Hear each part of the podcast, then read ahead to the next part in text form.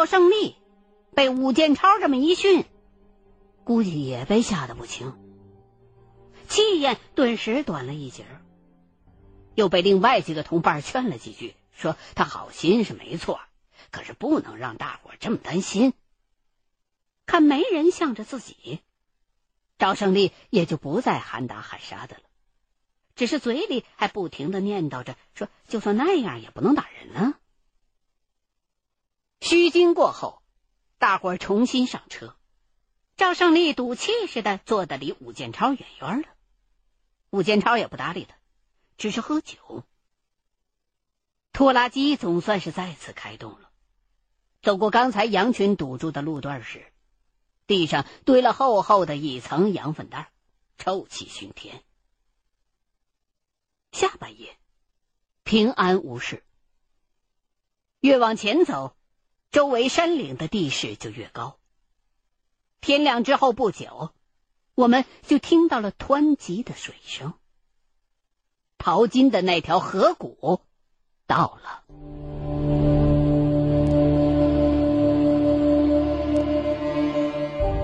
从远处看，整条河在晨光下竟然闪烁着灿烂的金光，我吃了一惊，心说就算是阿尔泰山七十二条沟，沟沟有黄金，可是金子也不至于多到这种程度吧。直到走近了，才恍然大悟，原来是河里头飘着许多从山上冲下来的云母片儿，这种东西反光。眼前是额尔齐斯河的一条小支流，好像叫什么喀什么古什么河，源头啊就在阿尔泰山里。岸边是成片的杨树和柳树，两旁的山坡则长满了爬山松。河水很脏，不光有云母片，还夹杂了大量的泥沙、石子、枯枝败叶，甚至牛羊马粪，浊浪翻滚，奔流而去。新疆地处亚欧大陆的腹地，河湖大多内流，只有额尔齐斯河是外流。河水西去，在北走，流经西伯利亚，成为我们国家唯一汇入北冰洋的河流。拖拉机溯河而上，路边又出现了一群石人，迎着晨光，沿河而立。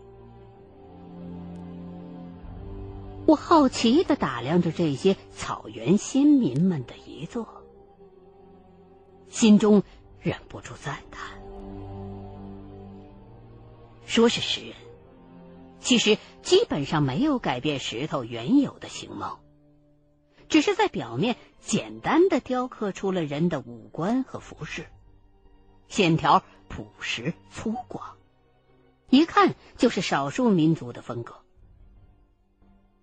天长日久的风雨侵蚀之下，很多石像的纹路变得浑圆模糊，更增添了些许沧桑。但是，当我把目光集中到石人的面部的时候，心却猛地一沉，马上转过头去问武建超：“这些石人为什么全都是脸朝着东啊？”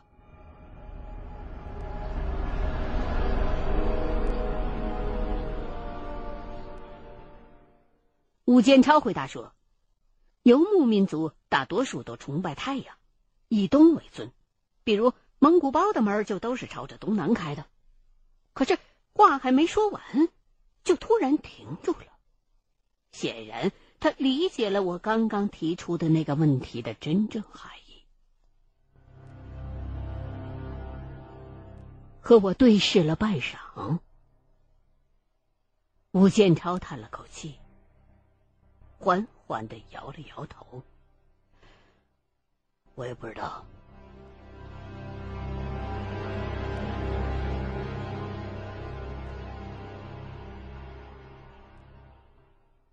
又向上游开出一段距离，司机停下了拖拉机，说只能把我们送到这儿了，后面的路得靠你们自己推着车走了。说完，把架子车一卸，掉头就转回去了。我当时不由得生出了一股冲动，差点要跟着这拖拉机回到昨天晚上的那个山坳，确认一下那儿的石人是不是也全都是脸朝着东。因为我有些失望地发现，尽管有了那套关于地震的推测，可是昨天晚上发生的许多事仍然无法解释。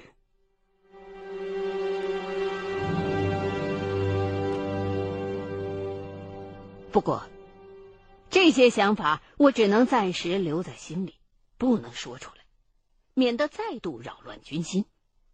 毕竟眼前还有更要紧的事儿要干。大哥当初和我们约在进山的地方会合，往前还有十几华里的路要走呢。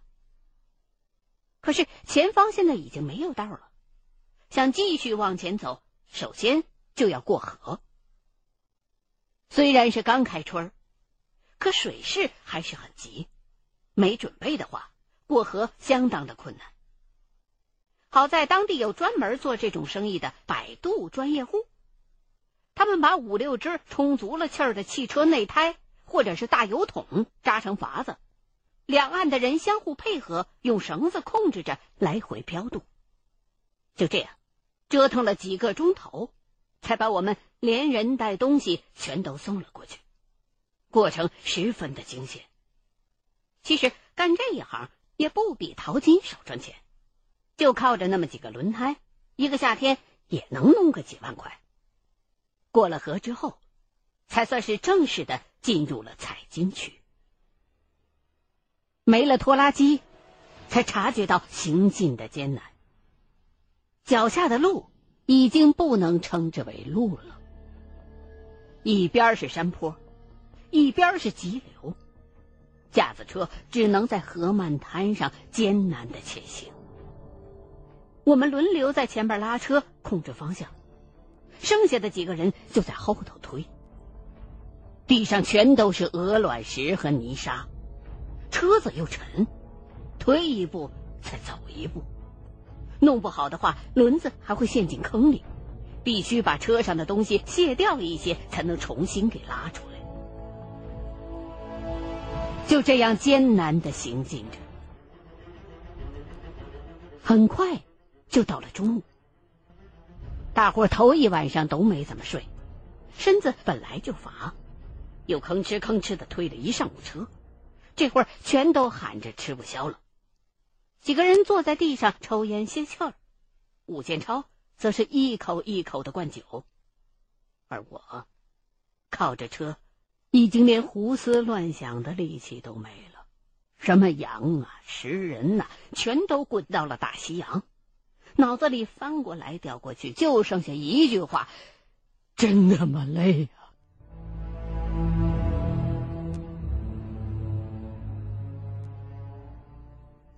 大概的喘匀了气儿，武建超从河里打了两桶水，说是要烧点开水做饭吃。我盯着那脏兮兮的河水问他：就就用这个水啊？他白了我一眼，反问道：那你想用什么水啊？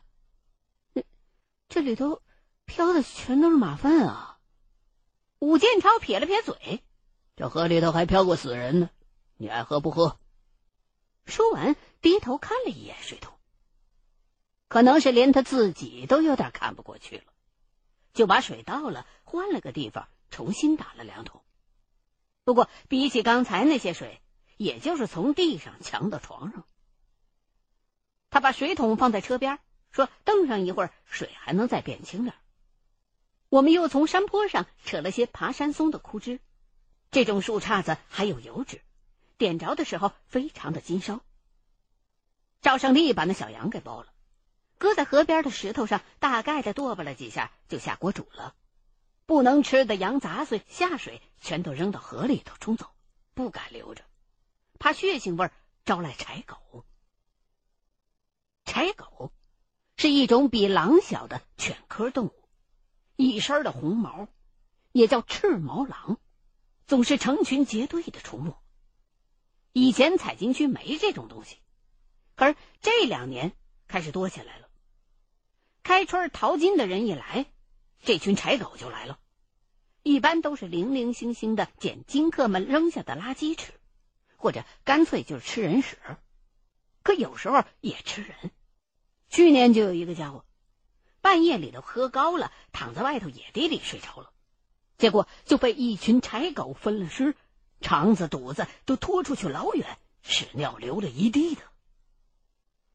武建超给我讲这些的时候，边上赵胜利正在那拿着马勺搅锅呢，一听他说的这些典故，就吓得有点麻软了，结结巴巴的说：“这该吃饭的时候，能不能先别提这事儿啊？”大概一个小时之后，我们终于吃到了两天来第一顿热汤饭。说实话，肉有点没熟，汤更是透着一股子马粪味儿，还有沙子时不时的硌牙。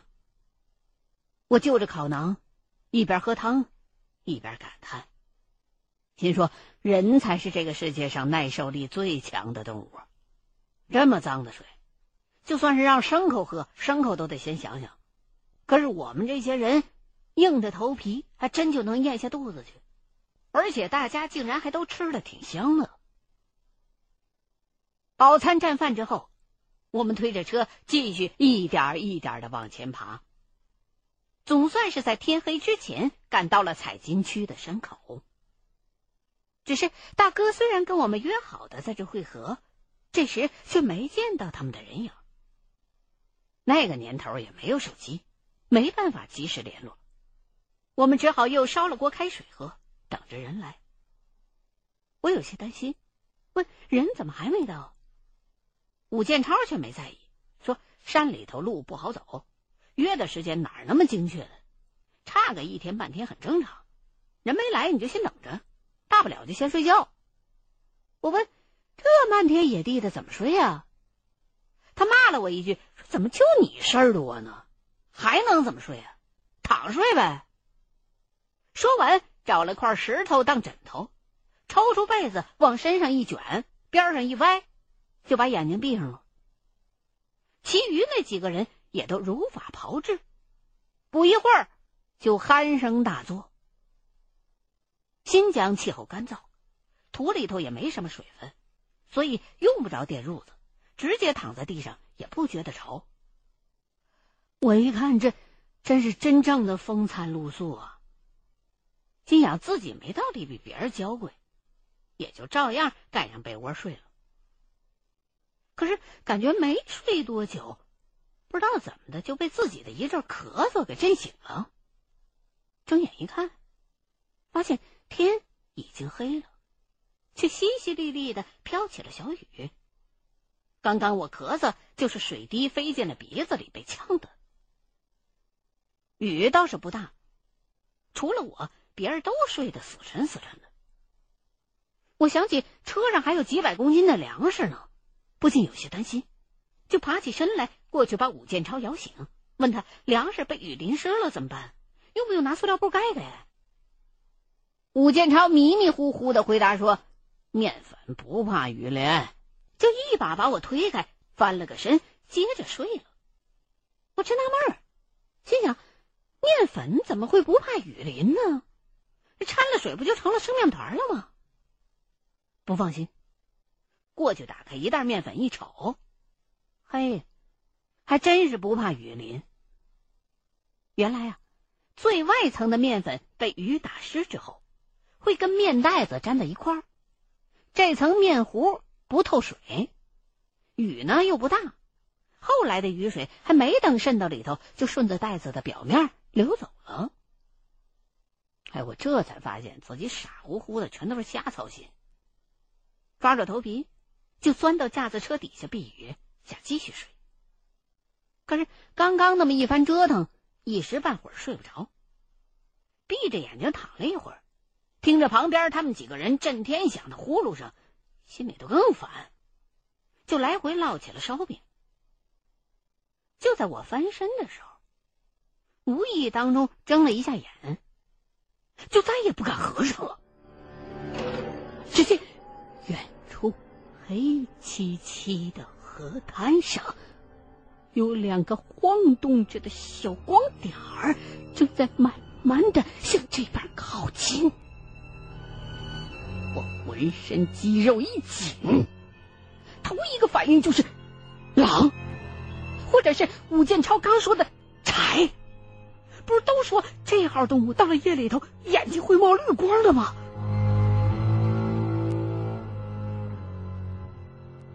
可是随着那俩光点越飘越近，我又觉得它们之间的距离有点太远了，不像是长在一个脑袋上的东西，倒像是……等真正看清楚那是什么东西的时候，我顿时就被自个儿刚才的想法给气乐了。他妈的，那是俩手电筒！从车底下爬出来，才发现雨已经无声无息的停了。那俩手电越来越近。对了，可能是大哥他们。我立马爬起身子来，也把手电拧开，冲着他们晃了晃。但紧接着，我就意识到自己认错人了。如果是大哥他们来了，应该是从河谷的深处往外走。可是，这两个人的方向却正好相反。对面是一高一矮两个人。他们看见我这边的光，也加快步子走了过来。我忽然间就有点紧张，万一坏人怎么办？虽然我们人多，可大伙都在睡觉呢，没什么防备啊。于是没等他们走到跟前，我就粗着嗓门大喝了一声：“谁？干嘛呢？”那俩人又走近了一些，操着新疆味儿的普通话冲我打了个招呼，说是淘金进山探路的，走得太急，带的水喝完了，想淘点开水喝。我拿着手电来回的照了照，见他们都背着个大包，还带着铁锹和淘沙板，倒真是淘金客的打扮，就稍稍放了心，端出锅来给他们舀开水。其中那个高个的掏出个搪瓷茶缸子凑过来接，恰逢这时候我一抬头看到了他的脸，我顿时就是一呆，手一抖，差点把锅扔地上。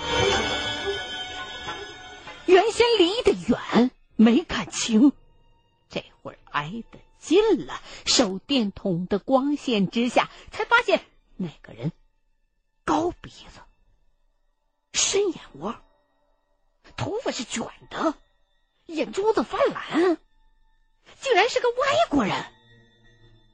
我的心中猛地一紧，不动声色的又瞅了一眼那个矮个，是个中国人。我样作平静，手上继续给他们舀水，脑子却转得飞快。这深更半夜荒山野岭的，他们哪来的外国人？中国话还说得这么好，难不成……那外国人看我神情不太对，张嘴刚想说话，被我吵醒了的武建超就没好气儿的在背后问我：“大半夜扎呼干嘛呢？”我如蒙大赦，把锅往地上一搁，说：“你们自己喝吧。”赶紧跑过去把武建超拽起来，偷偷指着正喝水的那俩人，小声的对他说：“来了个外国人，会不会是越境的苏联特务啊？”我这么想可不是没道理的，那时候前苏联和咱们国家的关系还没正常化呢，而之前常听说苏联会派特务到东北和西北一些地区搜集情报的事儿。武建超听完一愣，将信将疑的爬起身来，走过去探头朝那俩人一望，马上回来踹了我一脚：“狗日的，哪来的外国人？新疆有俄罗斯族，你知道不？”说完他就过去和那两个人亲亲热热的聊了起来。都是老金客，互相认识。武建超一高兴又拿出酒来请他们喝。我揉着屁股蛋子觉得有点冤，新疆是有俄罗斯族，可我不是没见过吗？我当时的想法，现在的年轻人可能会觉得很可笑，可是分析什么事儿都不能脱离所处的历史环境。阿尔泰山正好处于中苏边境上，自打从我记事儿起，就管苏联叫苏修，二十多年来关系一直紧张，珍宝岛、铁列克提事件、外蒙陈兵百万啊什么的，报纸广播经常说。再结合我们这一代人从小受的教育，还有民间各种抓特务的传说，一下子就联想到苏联间谍上去，也没什么奇怪的。听他们聊天才知道，那家伙的确不是外国人，可是祖上是十月革命的时候逃到这边来的白俄，好几辈人下来早就成了地地道道的中国人。他的俄语的原名特别长，大伙记不住，就都叫他阿廖沙。他娶的是汉人老婆，跟他一起的那个是他妹夫。武建超留阿廖沙他们过夜，又闲扯了一会儿，三句话不离淘金，之后就各自睡去了。第二天早上，我睡得正香呢，突然感觉有人在踹我，我一个机灵坐起来，发现大哥不知道什么时候已经到了。一个多星期没见，灰头土脸的他像个泥猴，正懒洋洋的靠在车上抽烟，而阿廖沙那两个人早就走了。吃完早饭，大哥领着我们继续往深山里走。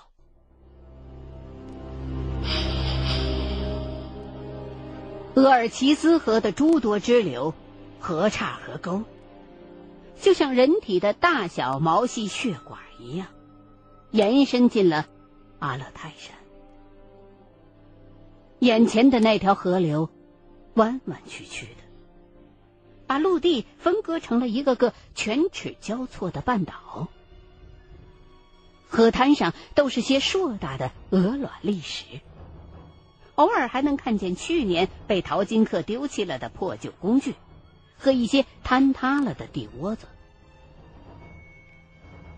走到河道中段的一个小半岛，我们会合了甘肃老头和那个前来探路的河南人。大哥伸手画了一个圈，告诉我们说这个小岛子就是选好的淘金点儿。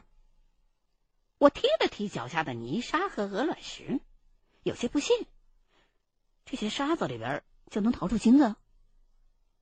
大哥不以为然地看了我一眼，把我们几个刚来的招呼到河边，拿着个做饭的勺子取了些沙土，放在水里，贴着水面轻轻地晃动着。